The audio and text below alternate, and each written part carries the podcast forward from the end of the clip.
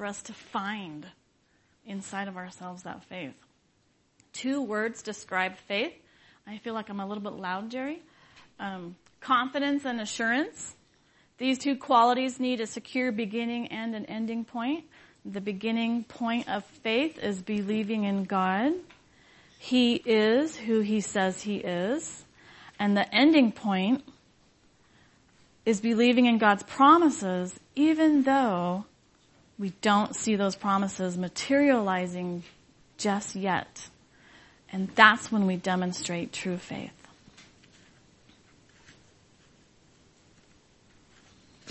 Salvation and justification. We have been learning a lot about those two words. Salvation is the result. Justification is the process. Faith is at the center, and you can't have either. Faith is the essence. Faith is the connection between you and God. We learned this week our lesson with the story of Abraham. And so what did Abraham do? What did he have? He had faith. From the very beginning, God said, go. Abraham said, okay. God said, I'm going to make you a father of many nations. God said, okay. But, um, I don't know if you know how old I am yet. And I don't know if you've seen my wife lately, but I think she's kind of past the childbearing years. But regardless, Abraham said, okay. And humanly, it was impossible. If we think about that, contrary to Abraham's intellectual knowledge and contrary to our own intellectual knowledge, sometimes stuff doesn't make sense. And trying to piece together the how is this going to happen relies 100% on faith in God and who He is. Did Abraham falter? Yes. Him and Sarah took matters into their own hands. We all know the story. And Sarah says, go with my handmaid.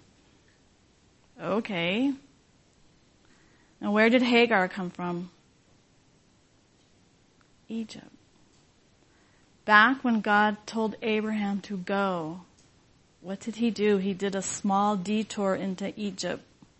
And then when he was in Egypt, he said, here, Sarah, I bought you a cute Egyptian little handmaid. What happens to that down the road? She gives birth to Ishmael. Because why?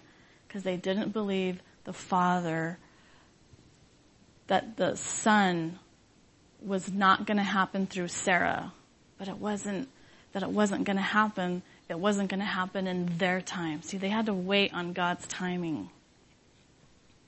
So Abraham believed and he was accounted righteous and that was it. God's covenant to Abraham came after he was accounted righteous. God's promise to you and I comes after we believe and accept Jesus Christ as our Lord and Savior. The only difference is we are not in a physical wilderness, but we may be in a spiritual wilderness. Faith is a heart thing. The Bible itself is a picture of faith. If we take this Bible from Genesis to Revelation, it's all faith. And we can start by looking at Adam and Eve. Well, why did Adam and Eve sin? Because they didn't believe God. They didn't have faith. Abraham believed. God said, go. God said, I'll make you a father of nations. And God said, sacrifice your son. Okay, Abraham believes. Noah, God said, build a boat. God said, get in the boat. God said, close the door of the boat. Abraham or Noah believed. The two kings of Israel that we read in our message today, they were both anointed by God, but what was the difference? Saul disobeyed and never repented. He didn't have faith. He didn't believe in God. David, king, uh, Israel's king, sinned greatly. We know that whole story. But as soon as he heard the words, you are the man, falls to his knees and he says, yes, I have sinned against the Lord. David repented. And David had faith. that the prophet Nathan said, your sins are forgiven. Faith is the essence of who we are as Christians. Hebrews 11 goes hand in hand with Romans chapter 4. And so now if you will go to Hebrews 11, we are going to look at that.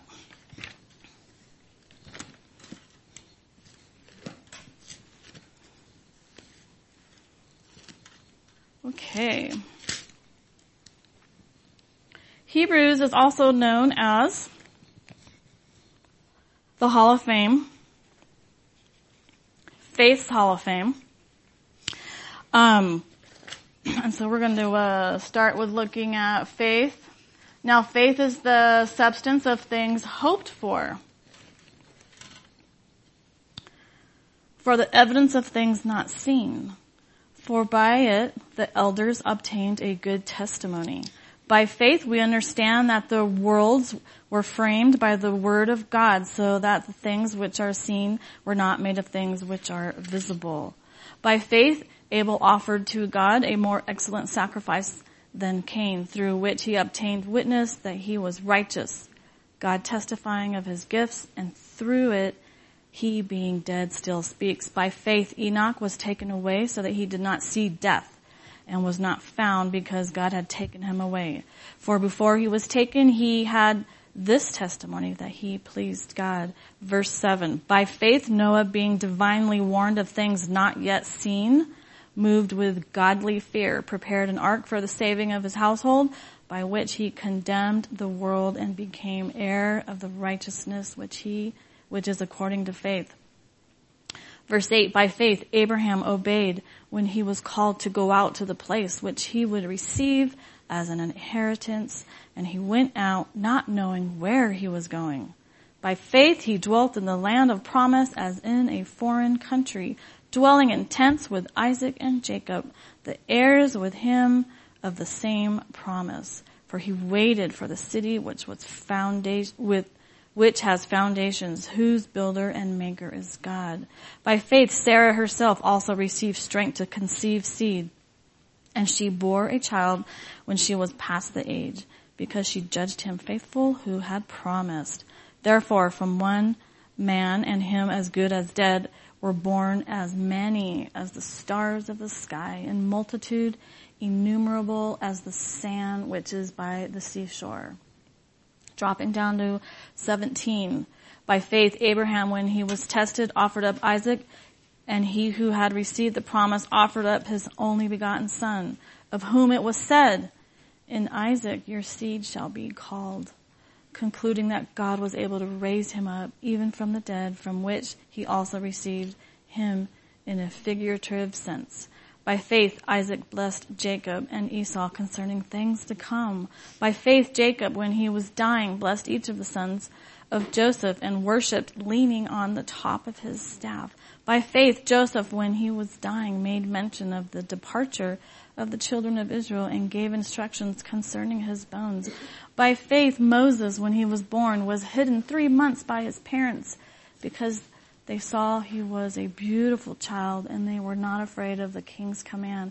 By faith, Moses, when he became of age, refused to be called son of Pharaoh's daughter, choosing rather to suffer affliction with the people of God than to enjoy the passing pleasures of sin, esteeming the reproach of Christ greater riches than the treasures of Egypt, for he looked to the reward. By faith, he forsook Egypt, not fearing the wrath of the king, for he endured as seeing him who is invisible. By faith he kept the Passover and the sprinkling of blood, lest he, he who destroyed the firstborn should touch them. By faith they passed through the Red Sea by the dry land, whereas the Egyptians attempting to do so. Verse 30, by faith the walls of Jericho fell down after they were encircled for seven days. By faith the harlot Rahab did not perish with those who did not believe when she had received the spies. And so I'm going to stop right there, but Hebrews 11 is a picture of faith and it goes hand in hand with chapter 4 of Romans. Um, so the Bible is all about faith. Hebrews 11 is known for the faith's Hall of Fame. The ending says, they were all commended for their faith. Even though they did not receive the promise while living because they died before Christ came. However, they welcomed the promise by having faith. How many of us this morning are believing in something and hoping it's going to come rather quickly, but it's not going to come because it's not God's timing. We just have to use our faith that's inside of us that God is faithful. And so now we have Jesus. Jesus is both the perfect example and the complete fullness of faith because his ministry on earth was in complete obedience to the Father. He is the perfect example for us to follow because he is the complete fullness of faith. We are redeemed, justified, saved, by only and by only believing in him. It's not nothing that we can do. It's not nothing that we can say. It's not how many Bible verses we have up our sleeve. It's not how many ministries we can do. It's by believing in Jesus and by accepting him on who he is. Jesus is the perfect example to follow. Jesus is the perfect fullness of the promise of God. Everything that God has promised since the beginning of time is complete in Christ. Everything that He has promised comes together in Christ. The cross is a picture of grace and faith. God's desire has not changed. Just as He was calling out forefathers to the faith, He is calling you and He is calling myself to faith. And let's go deeper. Let's talk about unrepented sin. I know that's going to hurt. And I know it's difficult, but the Bible tells us we need to go into the Word of God and we need to face it full face. Because we either don't believe that God can deal with our sin or we can see, convince ourselves it's not such a big deal and we seek to justify it. But at the center is our lack of faith giving up the life we have to get a new life with Jesus takes faith. It's like a little child, a little child. Um, give me the toy, but behind the curtain over here, I'm going to give you a bike. And what does the little kid do? I don't want to give you up my toy. No, because he doesn't believe me. That's how we are with our, with our sin. That's how we are with our life. God says, give it to me. I have something bigger. We want to hold on to it. But all he's asking is for us just to let go. Let go and believe me. Believe me that I'm going to take care of you. Believe me that I'm going to watch over your kids. Believe me.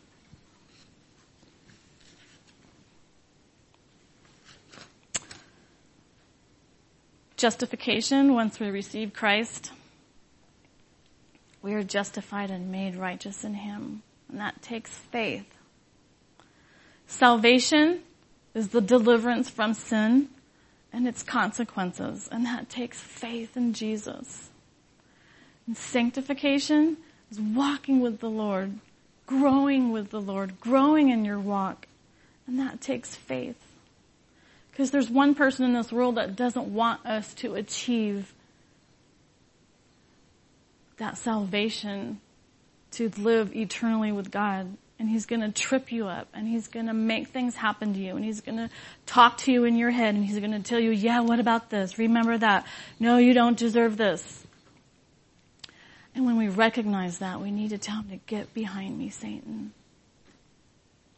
Faith is all that God is asking from us this morning, ladies. That's all he wants you to do. No matter what you're going through, he just wants you to have faith. Just have faith and believe. And who wants to please God more when we, I mean, I know I do. I just, I want to please Him more. So when you want to please Him more, increase your faith.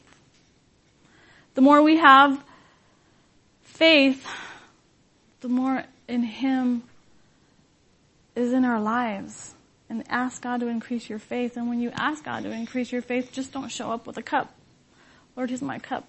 Increase my cup. No, show up with a bowl. Show up with a bowl. Get a swimming pool if you have to. The evidence of God's presence in our lives is in direct proportion of our faith.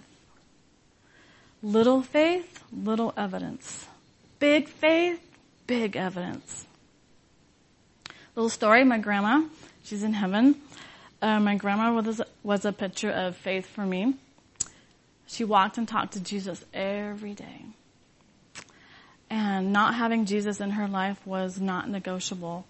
And she made it very clear to all of us. It was not negotiable.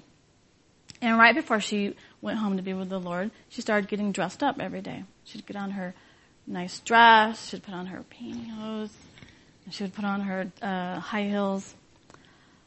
And I'd say, Grandma, where are you going today? Why are you all dressed up? And she'd say, honey, because if I go meet Jesus today, I want to be dressed in my best. And so she had huge faith. that she was going to meet her Savior. And when she met her Savior, she wanted to be, in her view, she wanted to meet Jesus in her best. And so this morning, it's not a, a clothing issue, meeting Jesus. It's meeting Him at your best in your heart. You want to give Him your heart. And so now let's open our Bibles to Romans chapter 4. And how many of you believe that you are justified by faith this morning? And how many of you believe that you are counted righteous because of your belief in Jesus Christ? Everyone. I got three definitions of faith this week. Faith, complete trust and confidence in someone or something. Okay. Faith, that your favorite World Series baseball team was going to win. Who watched the game? I cracked up on how many people were praying at the last inning. Lord, let him hit a home run. I mean, I was sitting, I was laughing. Millions, uh, not millions, thousands of people watching the World Series. I'm a Cubs fan, just back there, Jerry. I was doing the dance. But really, does God does God love baseball? I mean, like, come on, people, you're praying for your team to win. I would have to say, I don't think that God cares for baseball. I think if God is glorified in the win, then He's gonna make it happen. I don't know if that makes sense to you guys, but I was looking at the stadium and I thought, wow, how awesome would that be if a stadium filled with so many people were just believed in God and, and, and had faith. That is just amazing. Christian faith. Oh, the Cubs won, by the way. Christian faith, it only can come from one Bible verse.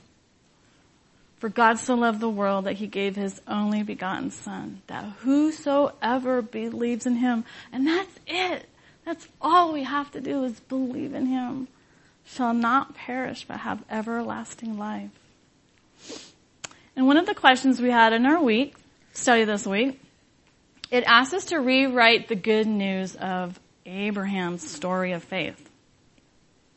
And as I thought it over and a couple of days went by and I'm like, how am I going to rewrite that? What, what does that look like? And I sat down at my computer and I'm like, okay, Holy Spirit, just, what am I going to say? How am I going to rewrite this? And it came to me very clearly. When we give our life to Jesus, in exchange, he takes our sin and gives us eternal life with Him, giving us His righteousness, and He becomes the sin offering so that you and I will not go through the penalty of sin. That He took the punishment for us so that we would be made righteous. Jesus paid it all. And remember back when you fully surrendered your life to Jesus. What did that look like? For some of us, if we could just touch the hem of his garment, we knew that we would be healed of our illness, of our sin, of our disobedience. And when we touched that garment, he imputed his righteousness upon us. And it was not anything that we did to deserve him. But yet Jesus loved you so much that he reached down and he pulled you up. This morning we're going to look at right in God's sight, accounted as righteous and justified by faith. All which cannot happen without faith.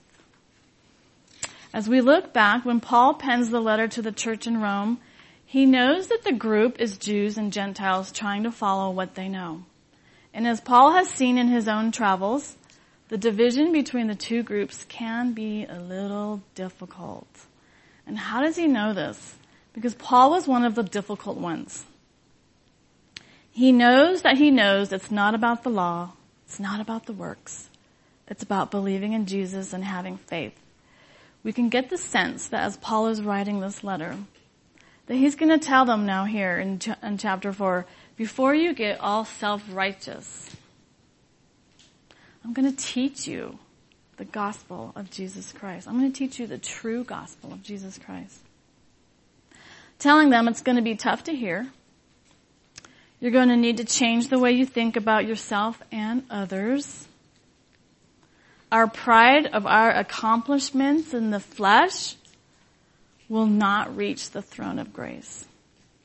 But our belief in Jesus Christ the Messiah will. And so last week in chapter 3, we learned of the benefits of being a Jew.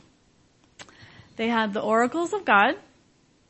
God entrusted them with His revealed word.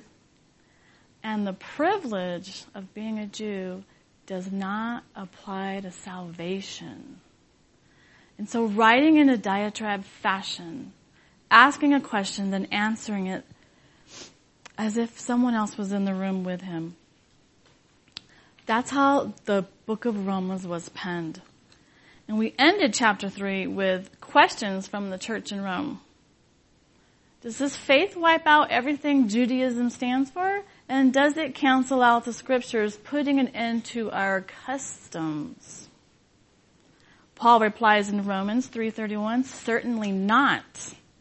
On the contrary, we established the law. The law anticipated the coming gospel of justification through faith. And now he's going to tell them why God saves us through faith alone. Faith eliminates the pride of human effort because faith is not a deed that we do. Faith exalts what God has done, not what we do. Faith admits that we can't keep the law or measure up to God's standards. We need help. And faith is based on our relationship with God, not our performance for God. And so as we read verse 1 in Romans chapter 4, we're going to find that Abraham was justified by faith and his story is in Genesis chapter 12. Verse 1, what then shall we say that Abraham our father has found according to the flesh? Abraham our father reveals that the nation Israel began with Abraham. According to the flesh is according to our own labor. Abraham has found that Abraham's works, according to his flesh, did not produce boasting, but produced shame and confusion. Nothing good comes from our works of our flesh, ladies. Verse 2, for if Abraham was justified by works, he has something to boast about, but not before God.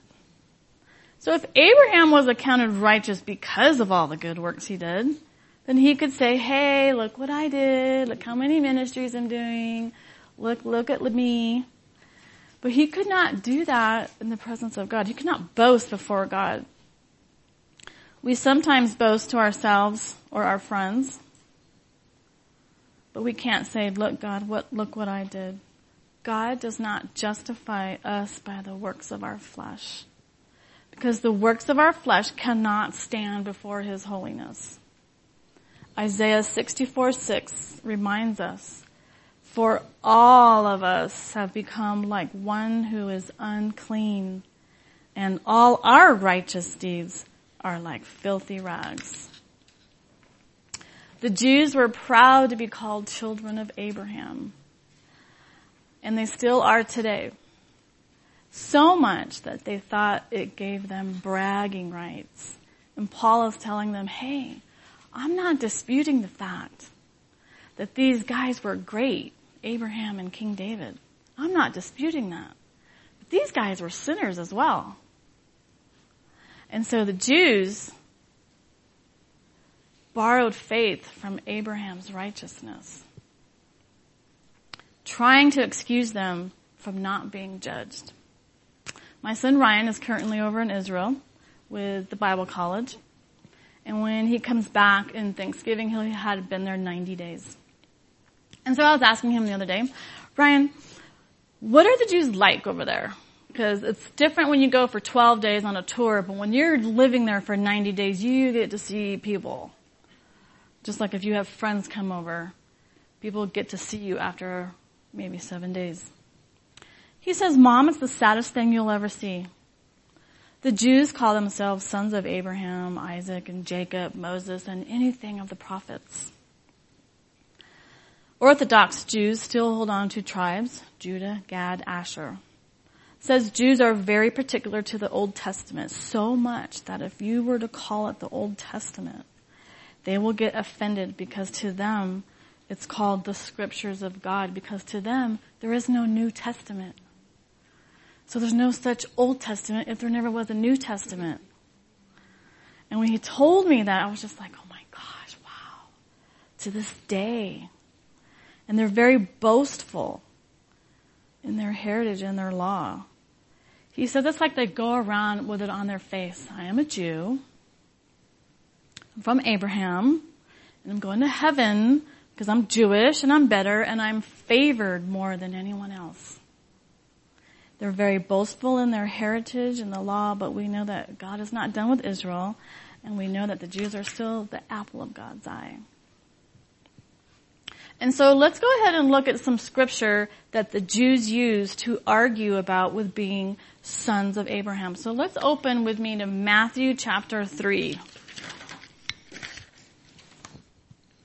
We're going to see here John the Baptist ran into that, and this is where he was baptizing.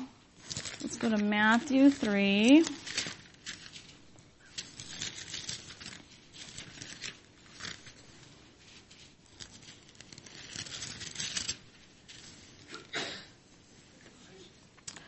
Okay, Matthew 3. In those days, John the Baptist came preaching in the wilderness of Judea and saying, Repent for the kingdom of heaven.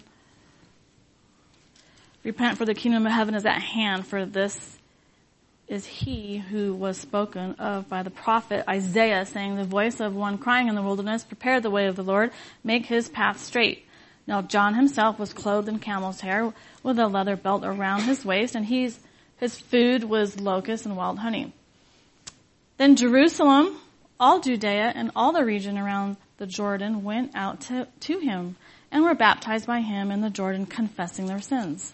But when he saw many of the Pharisees and Sadducees coming to his baptism, he said to them, brood of vipers, who warned you to flee from the wrath to come? Therefore, bear fruits worthy of repentance and do not think to say to yourself, we have Abraham as our father, for I say to you that God is able to raise up children to Abraham from these stones. And even now the axe is laid to the root of the trees. Therefore every tree which does not get, bear good fruit is cut down and thrown into the fire. I indeed baptize you with water unto repentance, but he who is coming after me is mightier than I, whose sandals I am not worthy to carry. He will baptize you with the Holy Spirit and fire. His winnowing fan is in his hand and he will thoroughly clean out his threshing floor and give his wheat and gather his wheat into the barn, but he will burn up the chaff with unquenchable fire. Also, let's turn to John chapter 8. Jesus himself runs into the same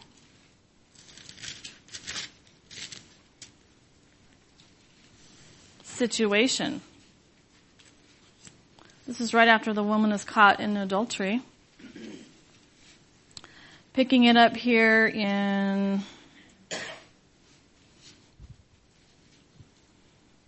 verse 12. Then Jesus spoke to them again, saying, I am the light of the world. He who follows me will not walk in darkness, but have the light of life. The Pharisees therefore said to him, You bear witness of yourself. Your witness is not true. Jesus answered and said to them, Even if I bear witness of myself, my witness is true, for I know where I came from and where I am going, but you do not know where I came from and where I am going. You judge according to the flesh. I judge no one, and yet if I do judge, my judgment is not true, for I am not alone, but I am with the Father who sent me. It is also written in your law that the testimony of two men is true. I am one who bears witness of myself, and the Father who sent me bears witness of me. Then they said to him, Where is your Father? Jesus said, You know neither me nor my Father. If you had known me, you would have known my Father also. These words Jesus spoke in the treasury as he taught in the temple, and no one laid hands on him, for his hour had not yet come. Then Jesus said to them again, I am going away, and you will seek me and will die in your sin. Where I go, you cannot come. So the Jews said, Will he kill himself before he says, Where I go, you cannot come? Um, let's skip down to 31. Then Jesus said to those Jews who believed. See, right here, Jesus said to those Jews who believed. Some Jews believed, some Jews didn't believe. Just like today, some of us believe, some of us don't believe.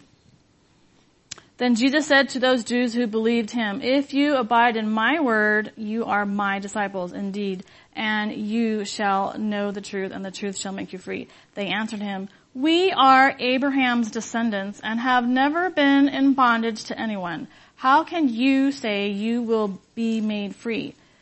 Jesus answered them, most assuredly I say to you, whoever commits sin is a slave to sin, and a slave does not abide in the house forever, but a son abides forever. Therefore, if the son makes you free, you shall be free indeed.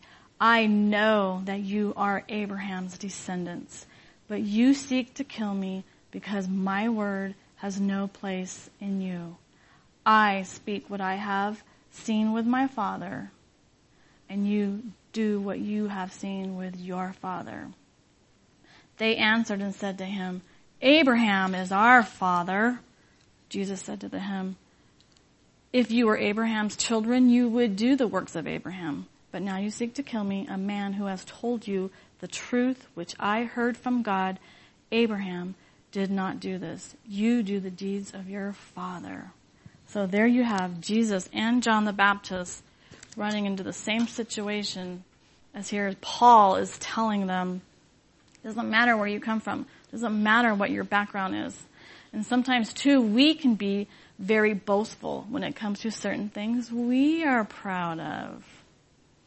Sometimes we can get very proud of our schooling, our job career, our kids, our cars, how many ministries we're currently doing, how many scriptures we memorize, how long our prayer time is. It's another word for bragging rights. Cute story here on the mountain. If you're a RIM school district parent, there is a varsity football game about every two to three years between Big Bear and RIM High School. And the winner of that game gets bragging rights for two to three years. And they go all out. They get t-shirts made, and they get hats made, and decals made, and it says King of the Mountain king of the mountain. So funny story, when my son first uh, was doing football, he did it for eight years. Was so excited to be king of the mountain. Oh my gosh, I wanted everyone to see it. I wanted to park up front at church. Look, I'm king of the mountain. Yay, we're king of the mountain. But when the school, and I wasn't playing, the other t- the team was playing. I was just the mom, the crazy mom in the seat. Yay! We were better than you. Big bear. But when they lost, oh, get that. I want to take that off my car. I'm not proud to be no king of the mountain. I want that off. I don't want no one to see me now. I don't want to wear my blue and white colors now. I think I like red and black. That's big bear colors, you know. Like that king of the mountain. So being boastful, this would also include doing ministry only so that other people can see you do it so that other people can hear you say Look, I'm so tired. I was here till this late and oh my gosh, I gotta do this and this and this. How many times we can find ourselves being boastful in the works of our flesh? We make it a point to say how busy we are working at church or working in the mission field or going somewhere else. And we need to be very cautious, ladies, on how many ministries we get involved in. Why? Why is that a big deal? Because God wants our whole heart. And if we have more than one ministry that we're doing, well, we have to divide that heart up now to like, okay, so now he gets half this ministry over here and then half over there. But what about your ministry at home? What about your ministry with your husband and your kids? I can remember one time a while ago here at this church, I was doing five ministries. I'm boasting right now. I did five ministries.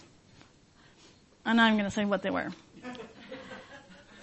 I was so busy, I had no time for my husband. I had no time for my kids. I don't know where some of those school years went. I don't know where some of those trophies came from. Oh, you did that? When did you win that? No time for Jesus. I got burned out. My desire started not to be that sweet fragrance of Christ.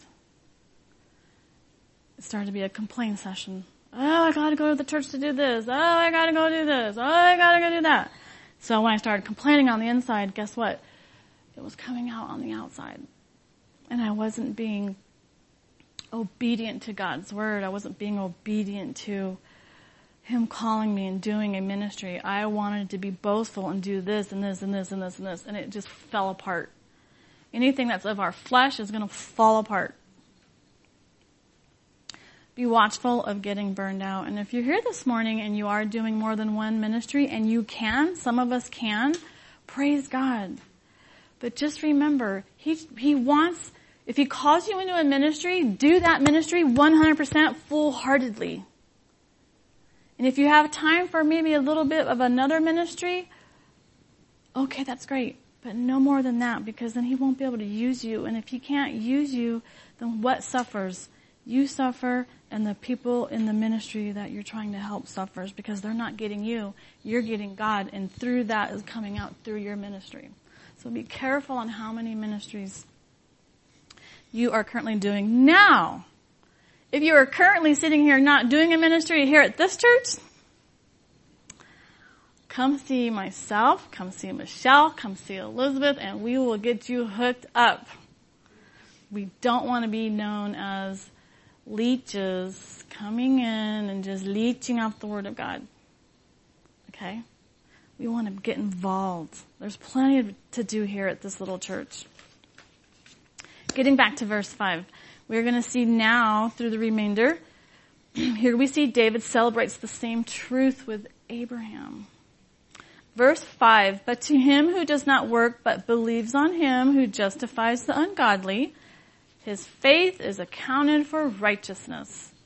So to him who does not bring his works of the flesh to God and says, here's my works, Lord, but just believes in Jesus Christ.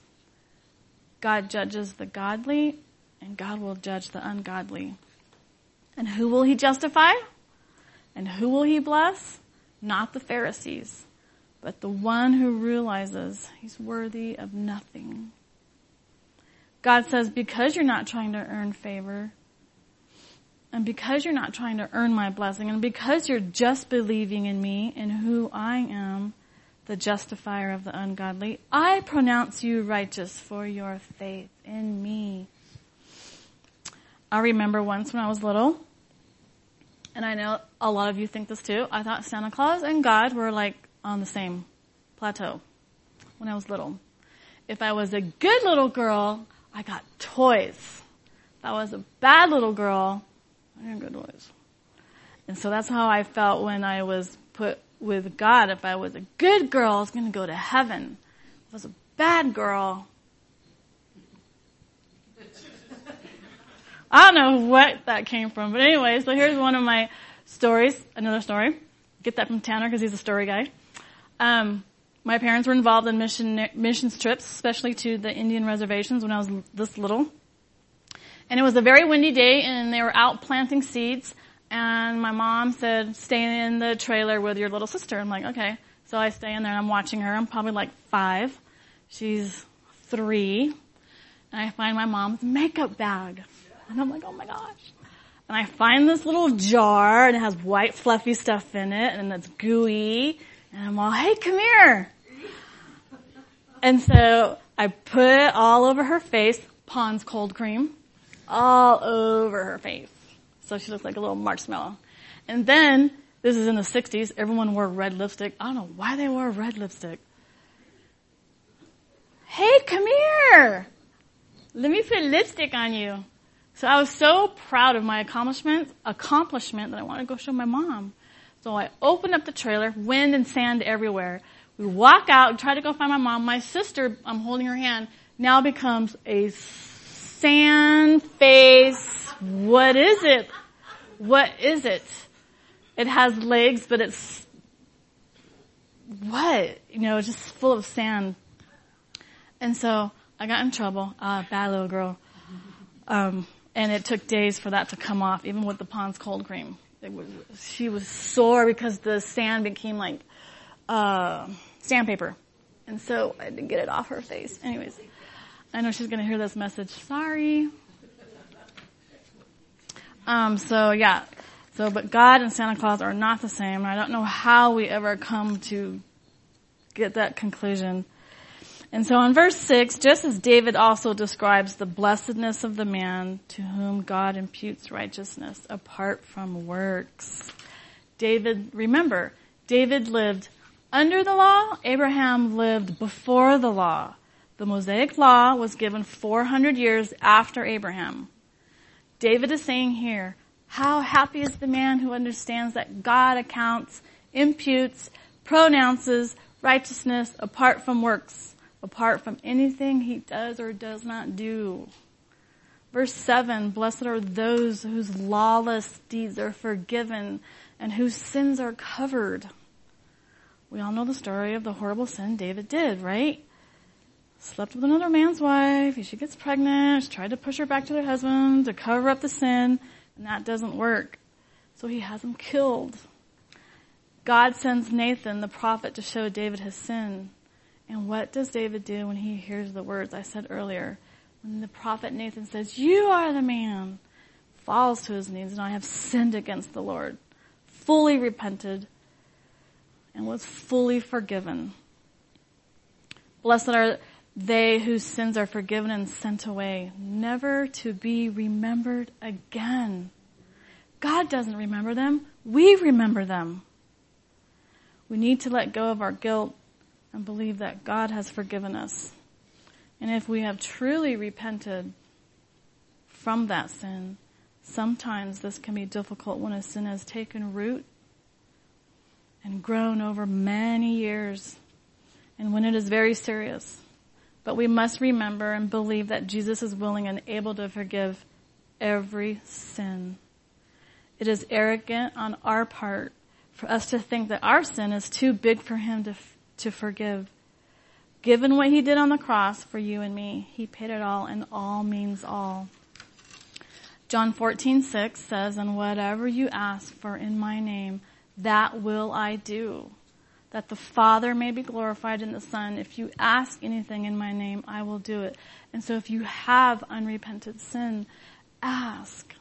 Ask it in the name of Jesus Christ and He will forgive you. God desires our fellowship.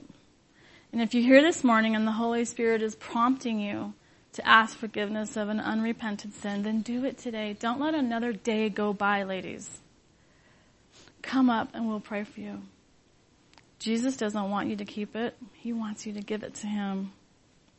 Even though our faith can be weak and our conscience is sensitive and our memory will haunt us, God's word declares that sin confessed, our sins forgiven. And that's in 1 John 1 9. Surrender that sin at the foot of the cross and leave free and live free in Christ. Verse 8, blessed is the man to whom the Lord shall not impute sin.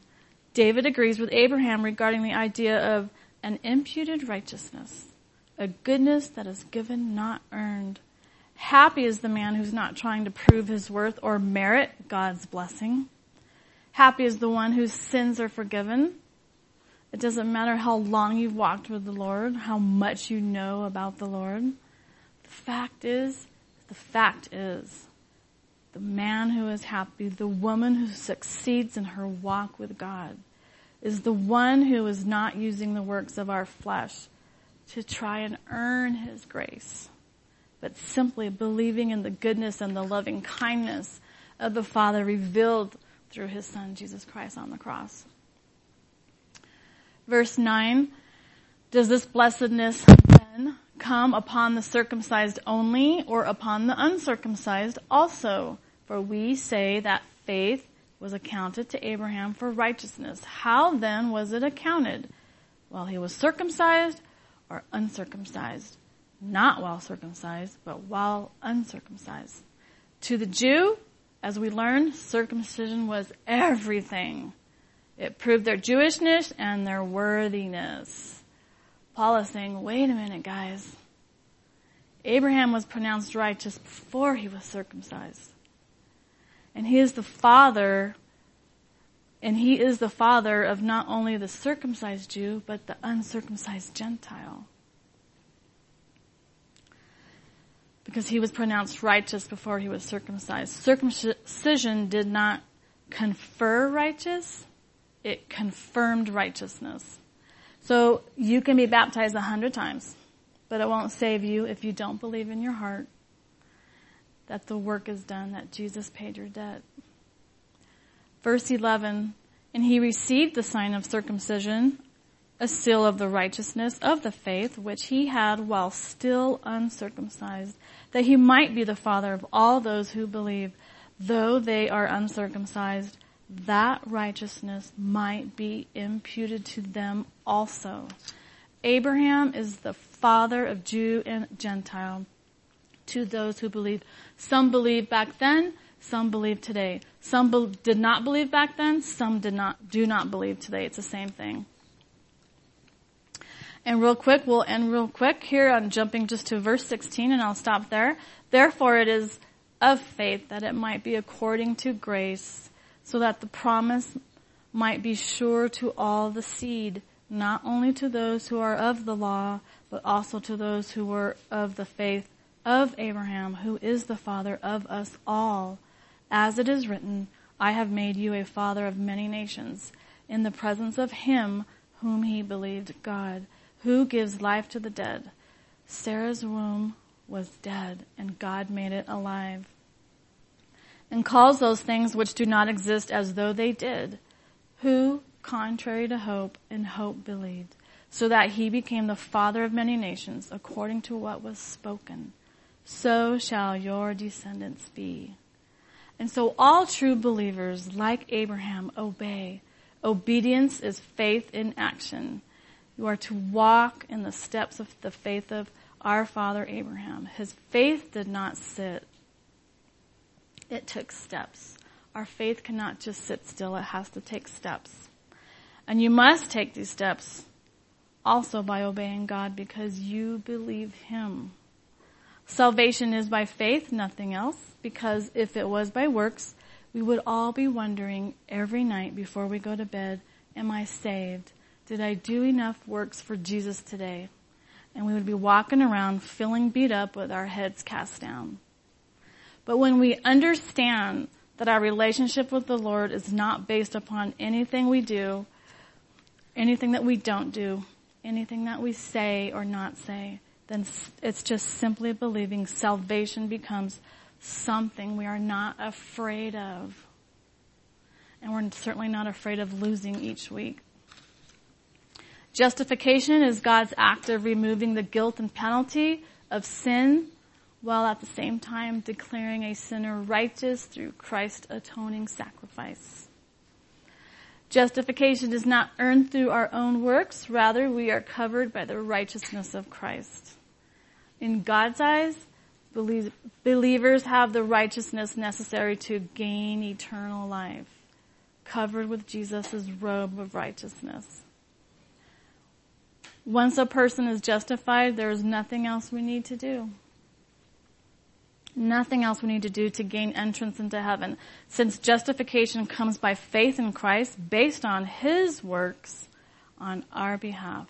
Our own works are disqualified and as a means of salvation. Holding to justification by faith keeps us from falling for the lie that we can earn heaven. There is no ritual, there's no sacrament, there's no deed that can make us worthy of the righteousness of Christ. It is only by His grace and in response to our faith that God has credited to us holiness by His Son. Both Old and New Testament say, the just shall live by faith. So, righteousness, God's own perfection in every attribute, every attitude, every behavior, every word. The bad news is that true and perfect righteousness is not possible for man to attain on his own. The standard is simply too high. The good news is that true righteousness is possible for mankind, but only through the cleansing of sin by Jesus Christ and by the indwelling of the Holy Spirit. We have no ability to achieve righteousness in our own selves. But Christians possess the righteousness of Christ because God made him, God made you who had no, God made Jesus who had no sin to be sin for us. So that in him we might become the righteousness of God. This means that we are made righteous in the sight of God. That is, that we are accepted as righteous and treated as righteous by God on account of what the Lord Jesus has done. He was made sin. We are made righteous. Jesus was treated as if he was the sinner, though he was perfectly holy and pure. And we are treated as if we were righteous though we are defiled and depraved. On account of what the Lord Jesus has endured on our behalf, we are treated as if he had entirely fulfilled the law of God and had never become exposed to its penalty. We have received this precious gift of righteousness from the God of all mercy and grace. And in closing, rest in Jesus and hear his heartbeat for you. He says, have faith in me. Be still and know that I am God. Let's pray. Lord, will you give, we give you our heart, Lord.